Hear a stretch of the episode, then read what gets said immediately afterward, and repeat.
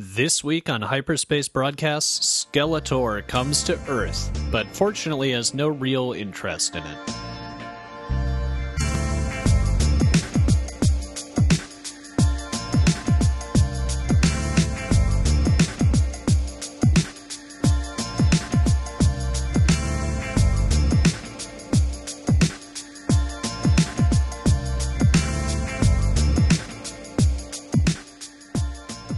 Everyone, welcome to another episode of Hyperspace Broadcasts, a show where two real friends dig through Toonami's back catalog and try to determine what's worth revisiting, if anything. I'm Michael Doak. And I'm Peter Eby. And this week, we are not actually watching something that aired on Toonami at all, uh, because Nope. it's our New Year's special. So, welcome to 2021, everybody. We're a week late to the party, uh, but we're watching the live action Masters of the Universe, based on He Man and the Masters of the Universe. And oh boy, is it a movie that is glorious. Yeah, it it it yeah, it's it's gloriously something. yes. So, He Man, we've talked about in the past when we covered the uh, 2000s like reboot. But just for a brief recap, basically, it is a filmation cartoon series that was essentially a commercial for a line of toys made by Mattel.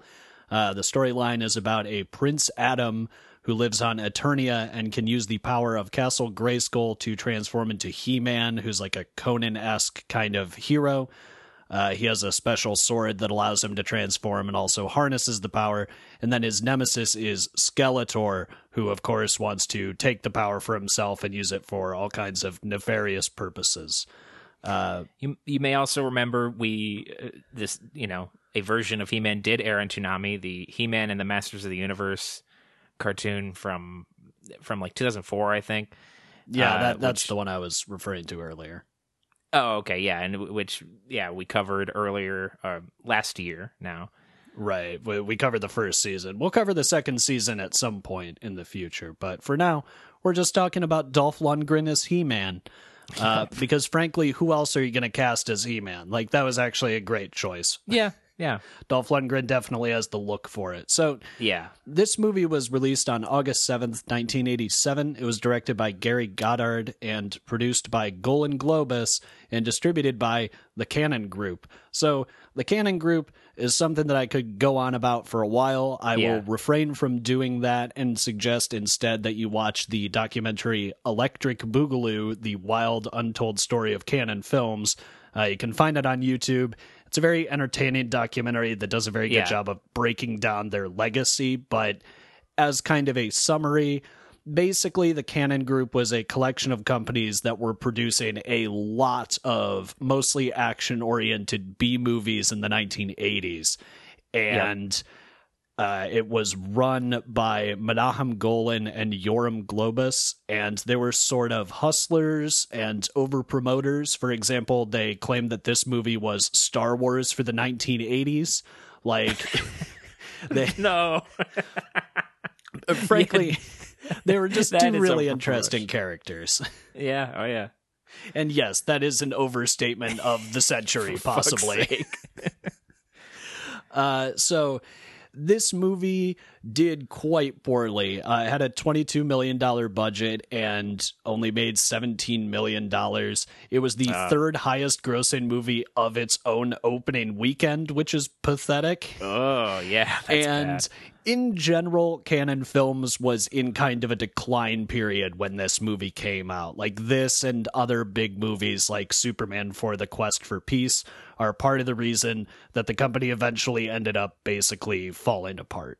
Uh, Yeah. because they're just movies that they put a bunch of money into and then didn't get it back, and that's kind of how it works. Uh, the director Gary Goddard has said that the movie's aesthetic and story were inspired by a lot of comic books, but specifically Jack Kirby's Fourth World comics, those being the ones with like Darkseid and Orion. Apparently, he wanted Kirby to do production design, which would have been amazing, but didn't end up happening. Uh, and he has also said that he dedicated the film to Kirby, but the dedication was removed by the production company, which is great. So, Yeah, that seems a bit harsh. yeah, I don't know. I guess they just didn't want to do that. So, moving along to the synopsis, uh, we begin with Skeletor's forces capturing Castle Grayskull with the use of a device called the Cosmic Key, which is this weird little thing that Yeah. generates like a musical portal. I don't really know how else to describe it. it's just the universe. The universe is music, Doug. According to our friend Gwildor, the uh, yeah, the inventor of the Cosmic key, the inventor of the cosmic key, who is this heinous little. He, looks basically like a troll doll that someone left under a heat lamp. Like he is like he's got like wild orange hair. He's very short, and his face is completely melted. yeah, or like he kind of looks like a troll from Troll 2 but done by someone who's better at makeup, but not a lot better. Just Yeah, like yeah. Better generally. kind of just like a, a very elderly uh, troll doll is, is really what I keep coming back Yeah, to. yeah, that makes sense. And he's definitely not Orko. Uh, because No. Orko would probably require some special effects. So Yeah. so there's this cosmic key. Skeletor's broken into Castle Grayskull, and He-Man, Teela, and Man at Arms are the heroes of the hour because they rescue Gwildor, and then they try to rescue the sorceress who's trapped in Castle Grayskull, and Skeletor is like draining her power. Uh, but Skeletor's forces are too numerous, and they're forced to leave using their Gwildor's cosmic key. Skeletor also has a cosmic key, by the way. There's two cosmic Yeah. keys here, so just He keep that in has mind. he has like the prototype or something, and Yeah, Gwildor has right, like right. the good one, or I don't know. But anyway, it spits them out on Earth. yeah, they desperately try to escape, enter in some random coordinates, and they get spit out on Earth. Uh, the cosmic key, by the way, it should be noted, looks insane. It's just like this crazy device that kind of looks like a drill that's made of sais, like sais like the Ninja Turtles weapon that just spin Yeah. around. And or then like, like, it also just tuning forks. yeah, yeah, and it also just like spits out stupid music and lights that are pretty. which is good because uh, we're now introduced to our two teenage characters who are Earthlings, those being Julie Winston and her boyfriend Kevin Corrigan. You see, Kevin is a roadie for a band who is setting up at the local high school, and I think he he plays some instruments himself. Uh, so you know he's obviously going to love this cosmic key thing because it generates music, and he doesn't understand what it is. He thinks it's a Japanese synthesizer because, of course, he does because it's the '80s. yeah, right. So even when it starts projecting a hologram that looks like a portal, everyone's like, "Yeah, this seems like a thing the Japanese would be able to make." this is cool. yeah. So uh, Julie is important though because she's more the main character. Um, she's sad because her parents just died in a plane crash, and I believe Yeah. she's planning on moving out of town. So Kevin is also sad because he's about to break up with his girlfriend due to events that neither of them really had control over. And real Uh, quick to note, they, they we we first meet Julie uh, working at her fried chicken stand with like yeah, a yeah, little fried roadside chicken diner. yeah, with with like her friends. And there's a lot of characters just casually eating really gross looking fried chicken while talking. In this movie, this happens like a lot to the point where like it made me pretty hungry for fried chicken, even though it looked really gross. Okay. The um but I, mean- wanted to make note of this because there is one really good use of a grappling hook. First, they use the grappling hook to steal back the cosmic key and uh, bring it with them through the portal to Earth, but then they lose it. But then, much better is that Gwildor uses the grappling hook to steal some fried chicken from a making out couple. and then he like pours the sauce on his face and it's fucking disgusting. But I just think it's like that's a pretty great use of a grappling hook to just grab some yeah, fried to, chicken. to steal someone's food. And and also the Eternians have this weird conversation where they're like, "Oh, these people are savages. They eat meat." And it's like, yeah, right. "Wait, do the people on Eternia not eat meat because He-Man's pretty ripped? Like how did they Yeah, these guys they must have like some crazy nuts or some kind of good other source of protein there because It's just like a, protein shakes. Yeah, he, Man at Arms though is loving that fried chicken himself. he doesn't give a just shit. can't get enough of it. Man at Arms Men at is Arms too. I want to say man at Arms looks uh looks a lot like an uh, an Imperial Guard from Warhammer 40k, or maybe like uh or more like a Starship Trooper. Like he has like some really like Starship Trooper looking armor. Yeah, I, I can kind of see that. I mean, uh, um, of course, the thing is, you, you have to understand, first of all, that the costumes in this movie in general look like. uh, I don't know, just They're fine. cheaper Star Wars costumes generally. Yeah. Like they're not totally atrocious, but they generally don't look great either. Like Yeah. there's not a lot of coherence in terms of like style or any kind of thematic design. It all just kind of looks very hodgepodge. Teela's Um, basically wearing like an action bodysuit with like a thong over it, which is yeah, kind of right. weird. Instead of the normal costume of Teela, and Man at Arms, similarly, as you said, is just in kind of generic gray body armor. Like Yeah. he doesn't really look like Man at Arms. Teela doesn't really look like Teela. Skeletor doesn't really look like Skeletor either, for the matter. Skeletor is uh, way fleshier in a Right. creepy looking way. Well, not even that. It's not just the face; it's everything. But anyway, Yeah. th- we should probably get back to it. We can talk about this stuff later. So, basically, uh, Kevin fools around with the cosmic key because he thinks it's a synthesizer, and this alerts Skeletor's cosmic key as to their location. So, Evil Lynn gathers up a bunch of bounty hunters who you might expect would be like Skeletor's henchmen from the show, but instead, Right. it's not. For whatever reason, instead it's, It's just three- some generic new characters. It's three random assholes. There's like one who looks like Locutus. There's another one who looks like just like Lizard Man. yeah, yeah. And uh, there's Beast Man. He's the only one actually from the show. And then there's um Karg. I don't know. So uh, Karg. Describe yeah, that's Karg right. to me, Peter, because I don't know how. I've been trying to think of how to describe him for a while.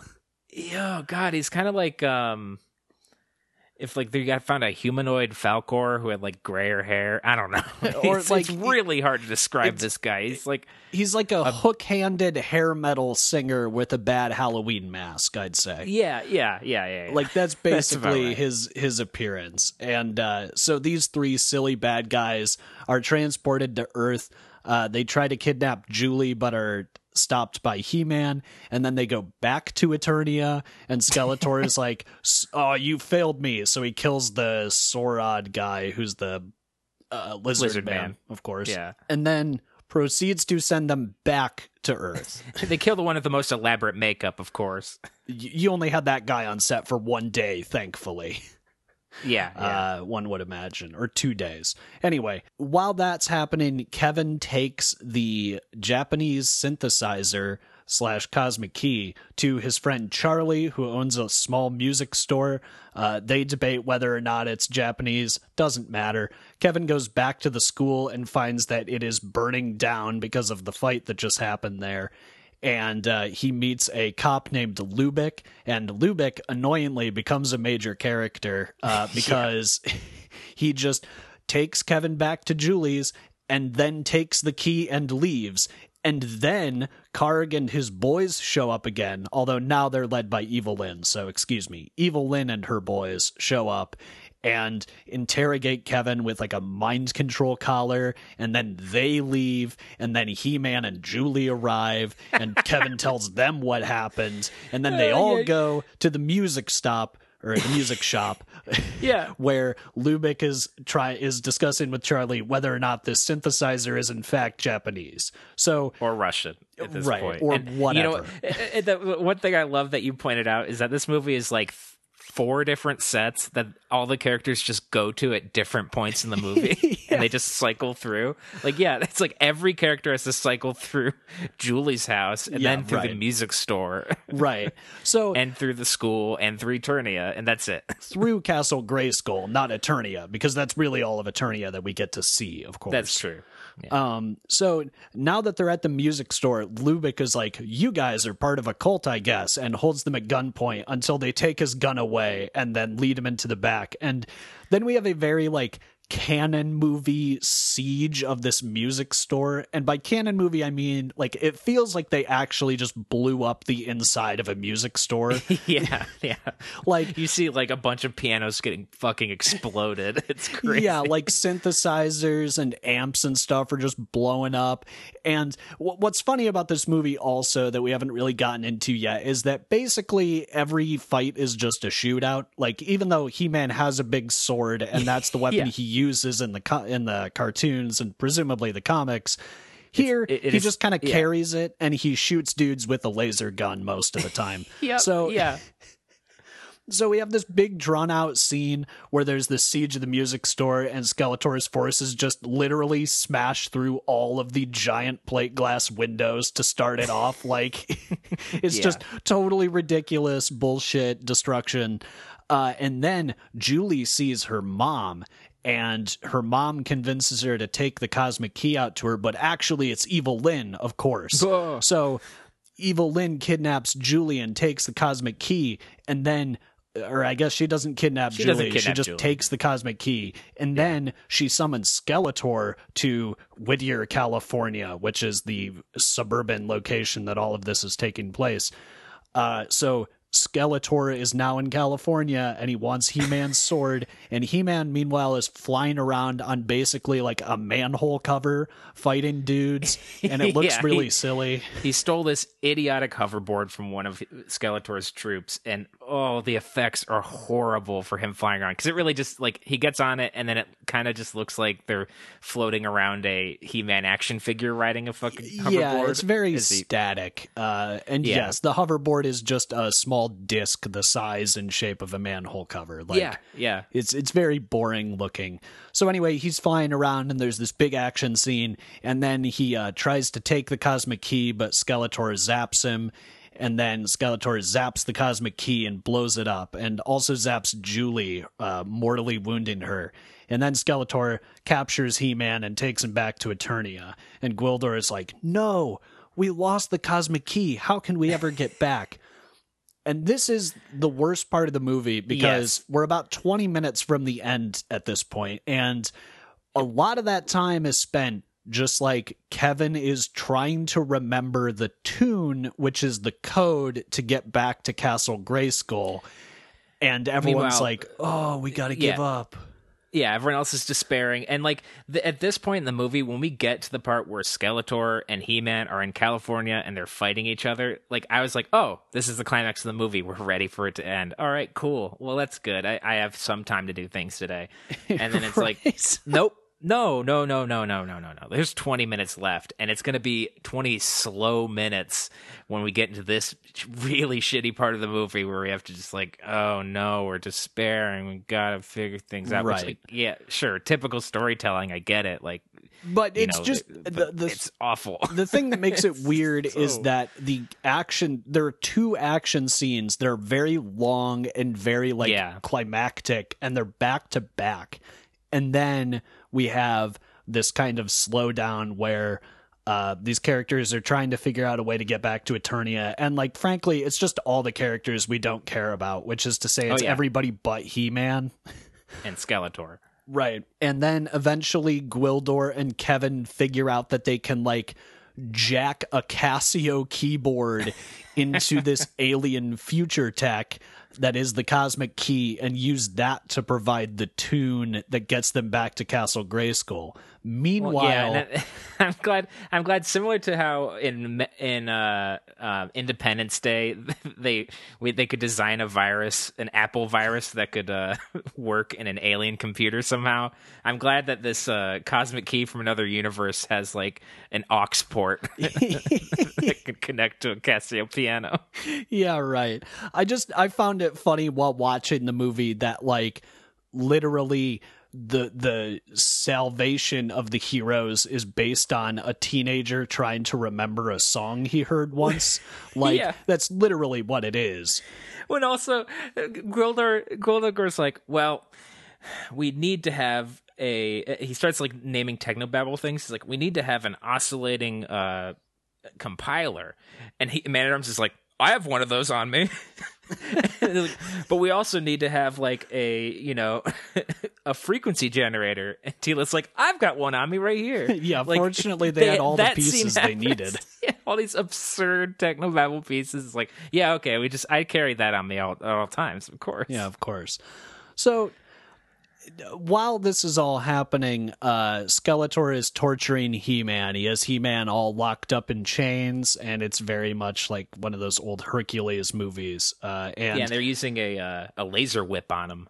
oh yeah, right. And the effects for that look kind of cool. Like, Like, they would look really cool in like animation. I feel like in live action, it's just that kind of magic effect from '80s movies where it's like glowing stuff on the screen. Yeah, it's, and it's I- drawn onto the frame. right, and it looks very surreal in a way that's cool, and I think it works here, to be honest. But Uh, yeah, I think it looks a little. It's like a little cheaper than most. It, like most of the time when I see it in '80s movies, it's done really well and it's Mm-hmm. really cool.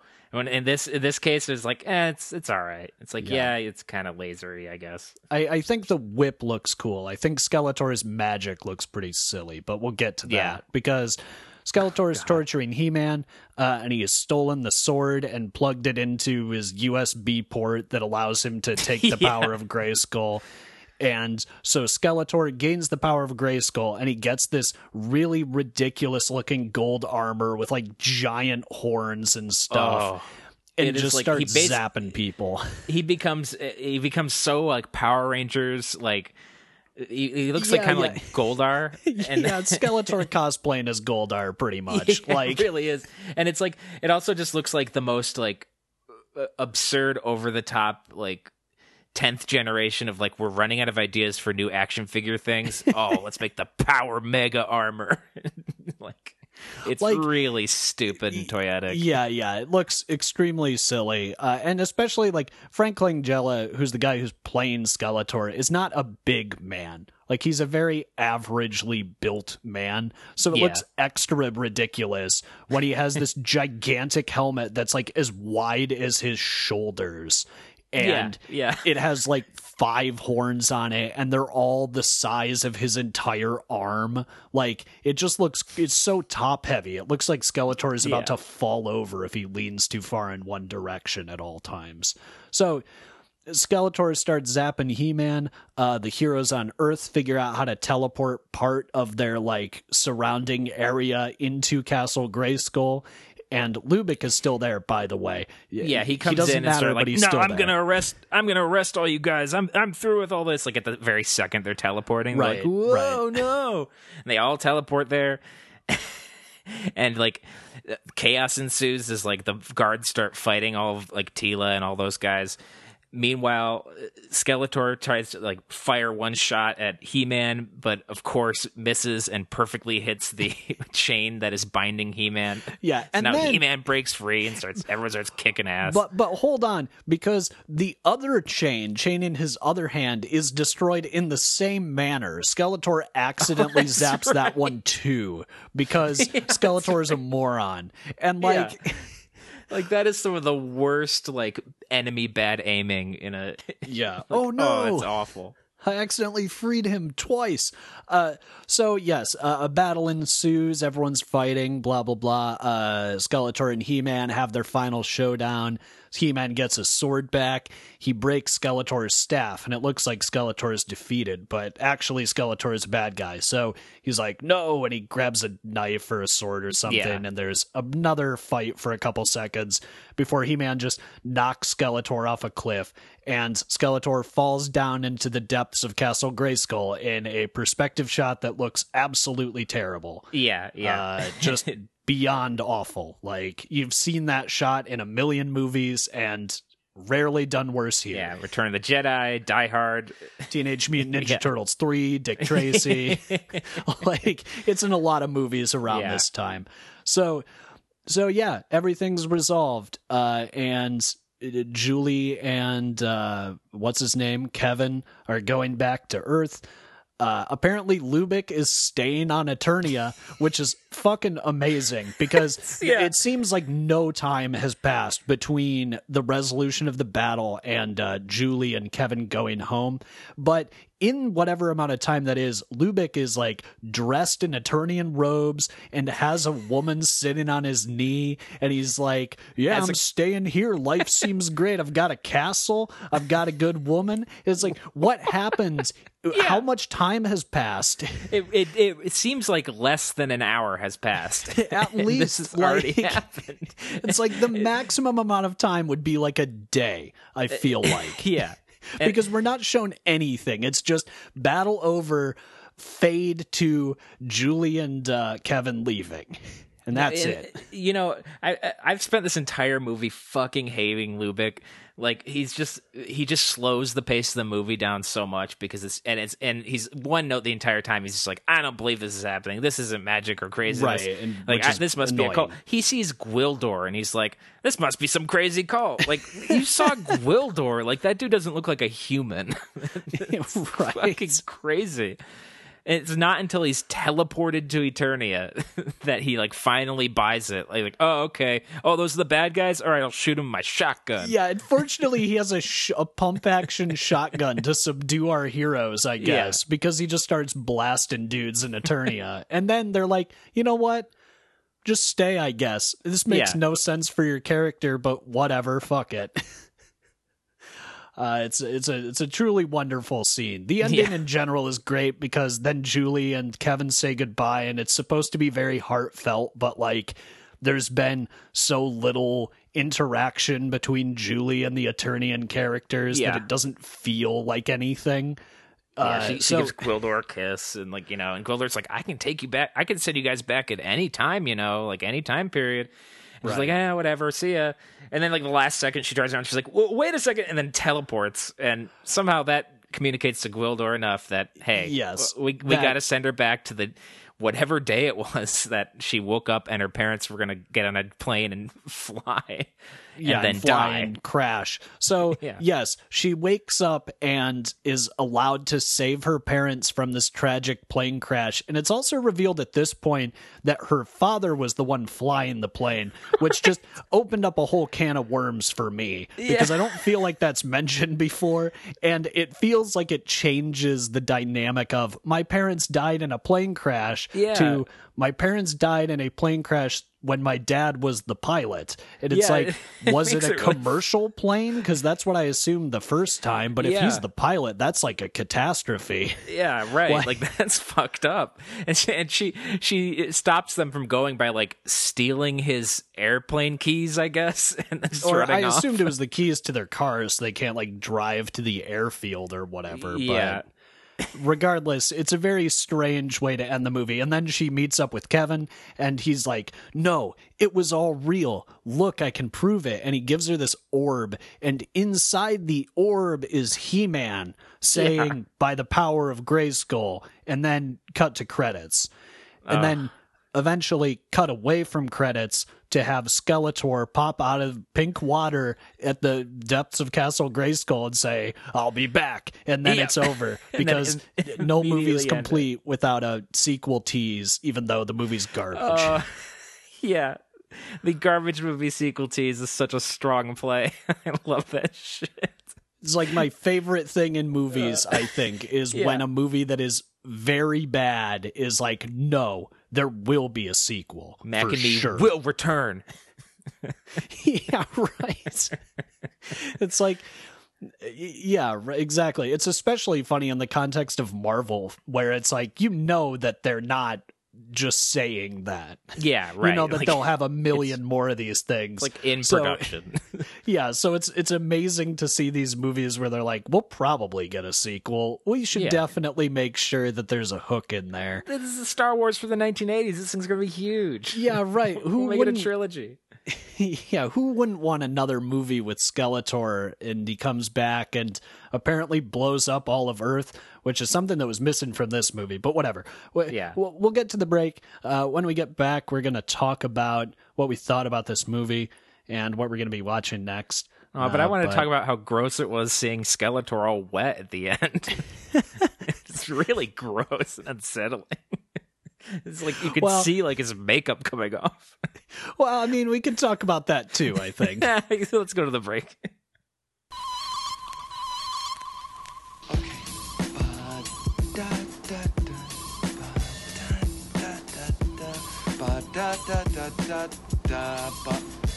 Wait a minute. I've, I've got it. I've got it. Masters of the Universe will return in a moment. Hey there, everyone. Just Michael dropping in during the break to do what I always do give you some acknowledgments and, uh, you know, general information. Our opening and closing music is, as always, Vapor Diving. The music for the bumpers is Monkeys. Both of these tracks are by Anitek, that is A N I T E K.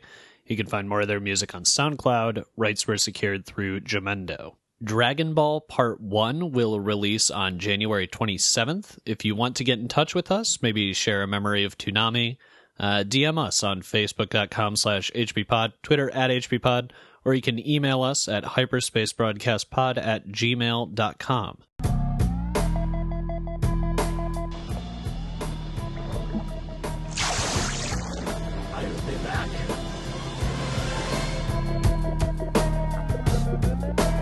And now, back to Masters of the Universe. And we are back. Peter, what did you think about Masters of the Universe, the live action movie? I, I got to tell you, so we watched this movie together, and by, by the end of the movie, I was falling asleep through large swaths of the movie. And uh, I remember like enjoying, you know, watching it and be like, "Oh, this is some cheesy shit," and then falling asleep, and then waking up at the. Ve- I woke up when Skeletor put on his insane armor, and just woke up laughing. Yep. and then uh, but then like in the the days following i was just like fuck i need to rewatch this goddamn movie. And so a couple days ago i put it back on and i was like fuck it let's do it. I'm just gonna watch the whole thing. And i rewatched the entire movie and you know what? I don't hate this movie. Um it's it's at least somewhat good bad. It, it definitely drags at parts but it it made me laugh. Um it's not it's not a very good He-Man movie. It's not a very good No. movie in general. It's it's very 80s B movie. It's very Cannon. Yeah, And, that's uh, for there's- sure. There's something fun and funny about that. Like I can see why it's kind of become a cult classic, but oh, it drags on. there's there's a lot of just boring shittiness in this movie too. Just like Right. The whole any scene where Lubic is involved really is like just a yeah, real Lubic drag. really does slow everything down. Yeah. and like, you know, this this is a movie that people have talked about a lot. There are some Mhm. common complaints about it, and I share most of those. Like, yeah. setting it on Earth is a bad decision in pretty much every way, I think, and it's clear that it's just a budget concession. Like they don't really do anything with it. The characters that are from Earth don't make any sense in the movie. like the makeup in general doesn't look very good. The Skeletor makeup in particular looks quite awful Yeah. and like it's because they didn't have the money to properly do an effect to make it look like Skeletor's head was just a skull. So Yeah. instead, they tried to make a man's face look like a skull, and it doesn't work. Yeah. So, yeah, it just. I mean, I get how it happens, but it still looks bad. yeah, yeah. It just looks like a man, a a man with like a pale, melted face. like, Right. Well, and in general, the costumes are really weird because, like, like I feel like Teela and Man at Arms, or really more just that He Man is the only character that I think really looks like the character does in like the cartoon. And Yeah. I'm not trying to suggest that everything needs to look exactly like it does in the cartoon. Obviously, you need to do some adjustment for live action, but like He Man and Teela, for example, do not look like they come from the same place or Yeah. know each other or would like work together. They're just completely different costumes aesthetically.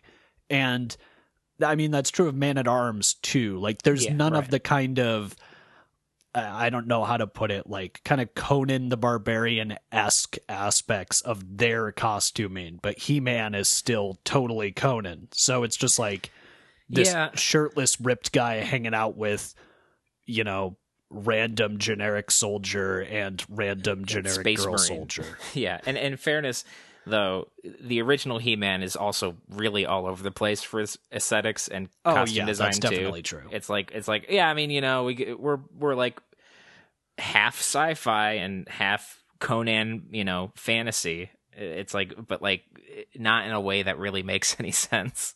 That's like true. half very colorful. but I, I think the difference is that in He-Man the cartoon, for the most part, characters will have aspects of both the like quote unquote Yeah. primitive design and the technological design. And this movie kind of like That's true. separates those two things out into separate things instead of being combined aspects of one costume. Yeah, that makes sense because like Man at Arms and Teela are just straight up sci-fi, Yeah, And right. And then Gwildor He-Man and He Man are just yep. straight up fantasy. straight up fantasy, and, there's then, no crossover Skeletor's between those fantasy. two things. yeah, Evil Lyn is pretty much just fantasy. Yeah, they're Yeah, and uh, Skeletor's soldiers are just black stormtroopers, pretty much. Yep, They're just yeah. stormtroopers in black armor. They look completely generic. Like yeah, uh, again, none of Skeletor's henchmen show up. It's like I think that's my major complaint is just that it does not feel like He-Man to me whatsoever. yeah, Like Well, yeah, like there is no Prince Adam in this movie at all. He's just He Man all the time. Terrible. And, And that's the, the thing. sword, the sword of power, which is supposed to turn him into He Man, like that isn't a plot point, and that's like the easiest thing to make into a plot point. Like, oh, he lost his sword, now he's weak. Oh no, you know, yeah, like now he's weak and he has to like trust in himself as Adam because yeah, I would argue fundamentally He Man is about identity.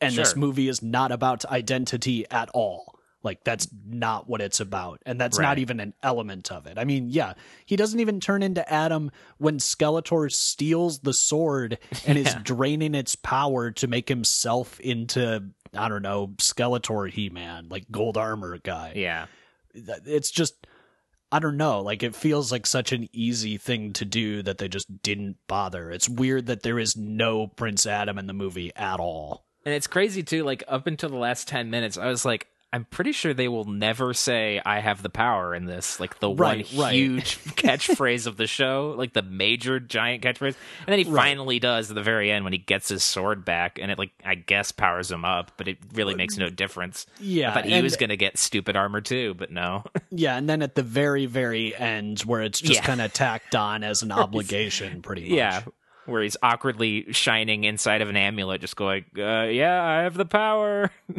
I'm in here for some reason." And the thing is, it's not just that it doesn't feel like He Man, like aesthetically. It's, I think that the problem is it doesn't feel like He Man thematically either. And Yeah. Also, frankly, I think setting it on Earth is a serious bad decision. Like, again, not just for the aesthetics of it, but there's no reason for it to be on Earth except that it's cheaper to shoot on Earth than in a fake place where you need to make sets. Yeah, Like, Skeletor doesn't threaten Earth. He doesn't come to Earth and see a new realm to conquer. He just wants to get He Man and go back to Eternia. Like, it Yeah, he seems has- like. he has no interest in her.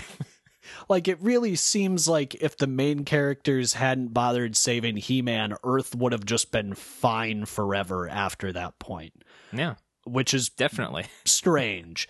And also like the the big problem with it for me is that one of the things about the Masters of the Universe brand to me is the very like epic scope and feel of it.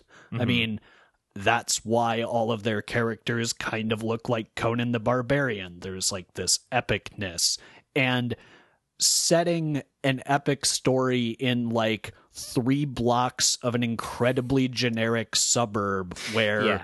you can't damage any of the buildings because they're real and like the only thing that your character with world destroying power can fuck up is a music store the size of my apartment.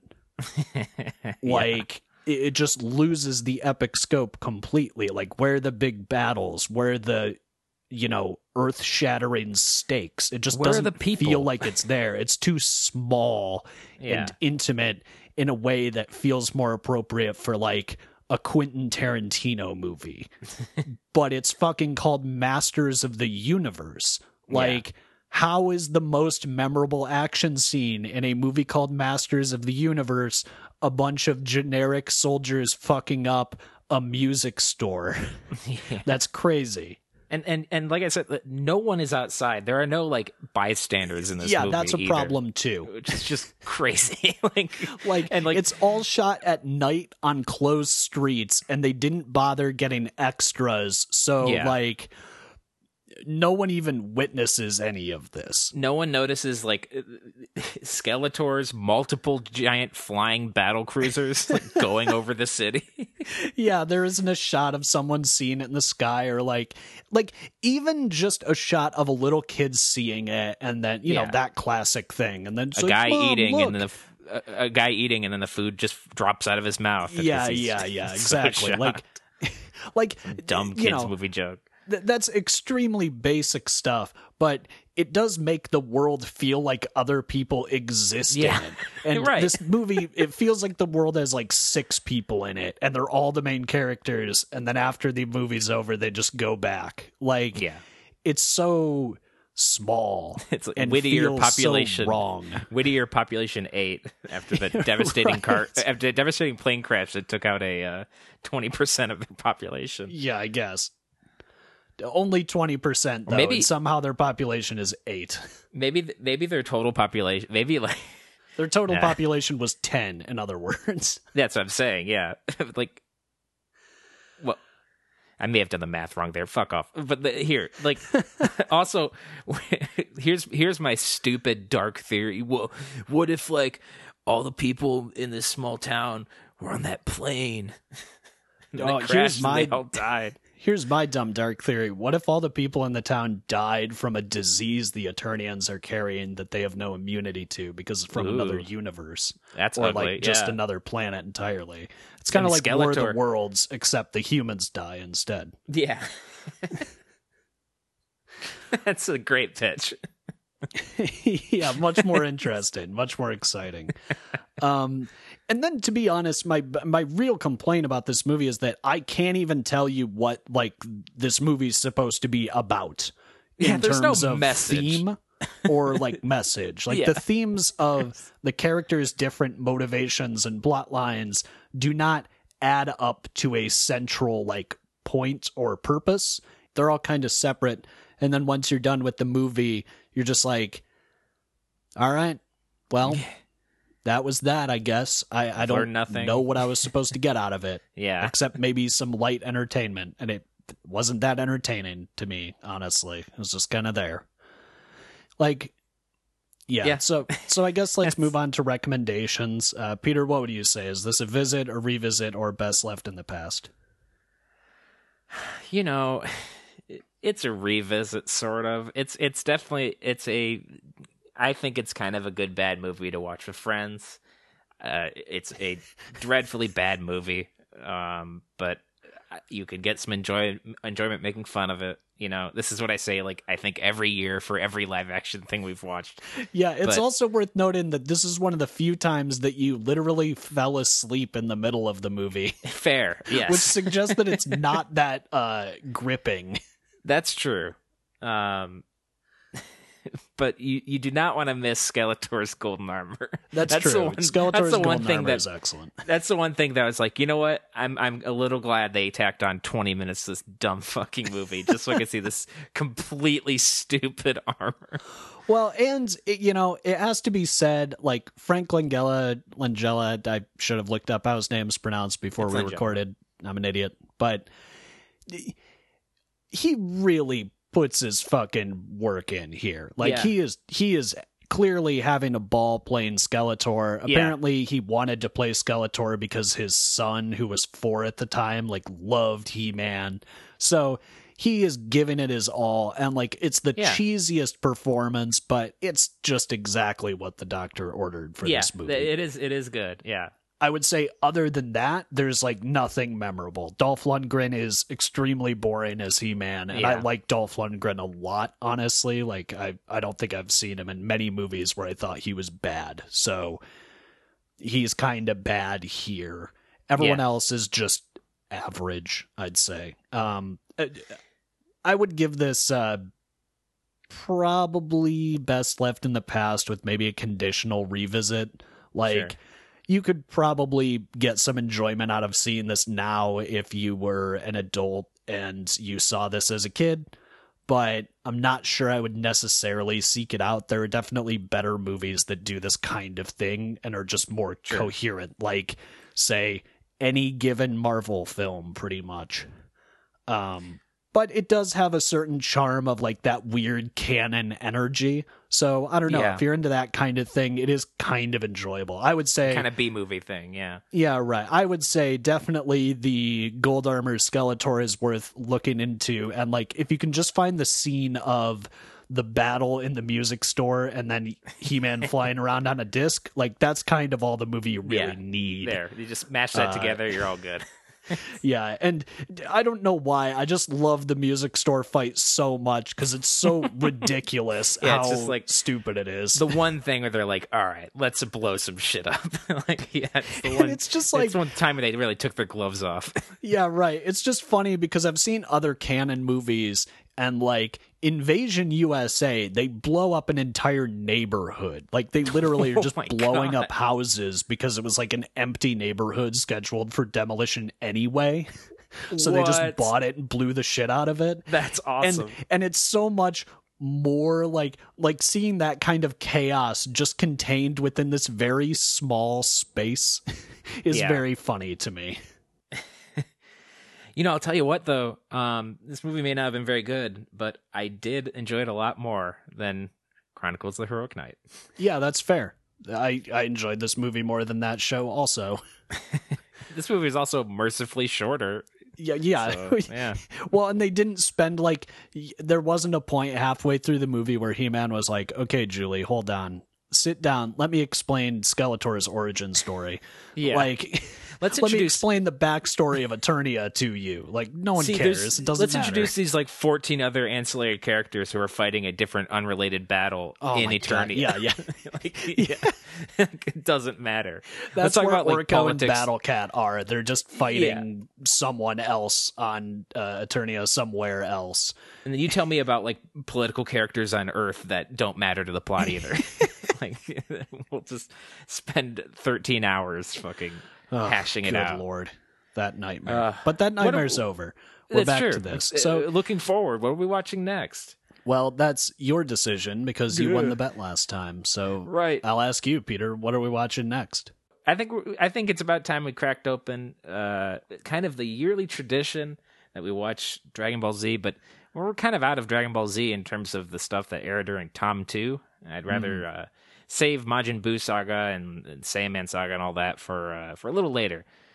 But Dragon Ball aired, and we haven't watched any of that, so let's watch the first arc of Dragon Ball. Yeah, can't wait to crack open a can of Dragon Ball. It's gonna just gonna juice it down in one shot. Oh, Throw it against the wall. It shatters into glass. yep, great. Can't wait. Uh, yeah, well, we'll be watching Dragon Ball, and the first arc of that is the Pilaf arc, I believe.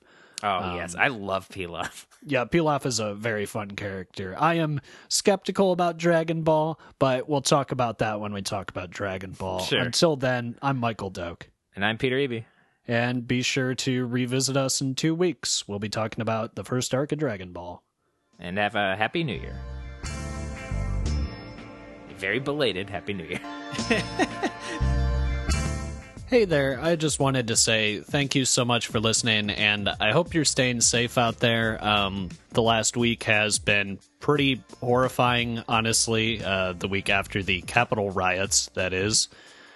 And I, I don't really know what to say other than I think I speak for everyone when I say that it's terrifying and it shouldn't represent who we are as America, but it seems more and more like this is what America is. And I know I've been doing a lot of thinking about it, and I don't know. I guess I just wanted to say something because uh, I imagine anyone who's listening to this has been thinking about it, and you're not alone. Uh, we we love you, not just because you're listening, but because you're alive, and all I can really say is call your representatives, try to make your voice heard as much as possible, and stay safe. Just, I guess, try to remember that we're all in this together and do what you can do.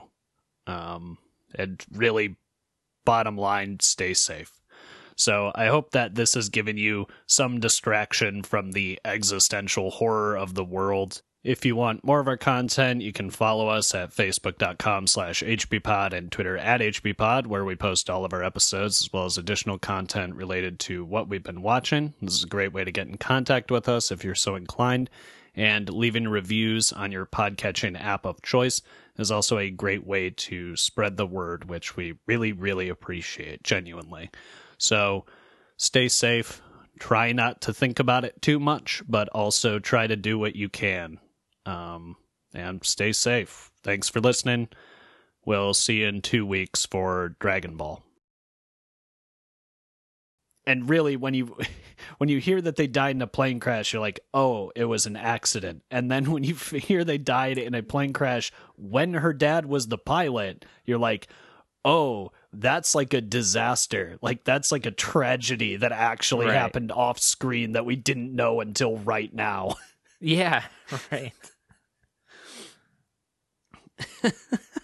it's fucking crazy.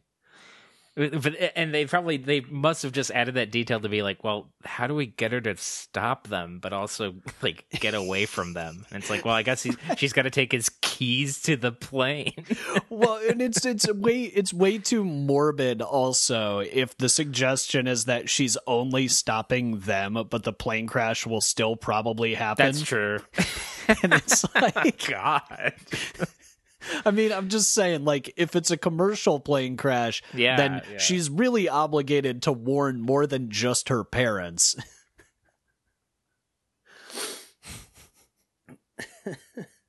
Fucking Lubic. All right, let's get started. Yep. All right, in three, two, one.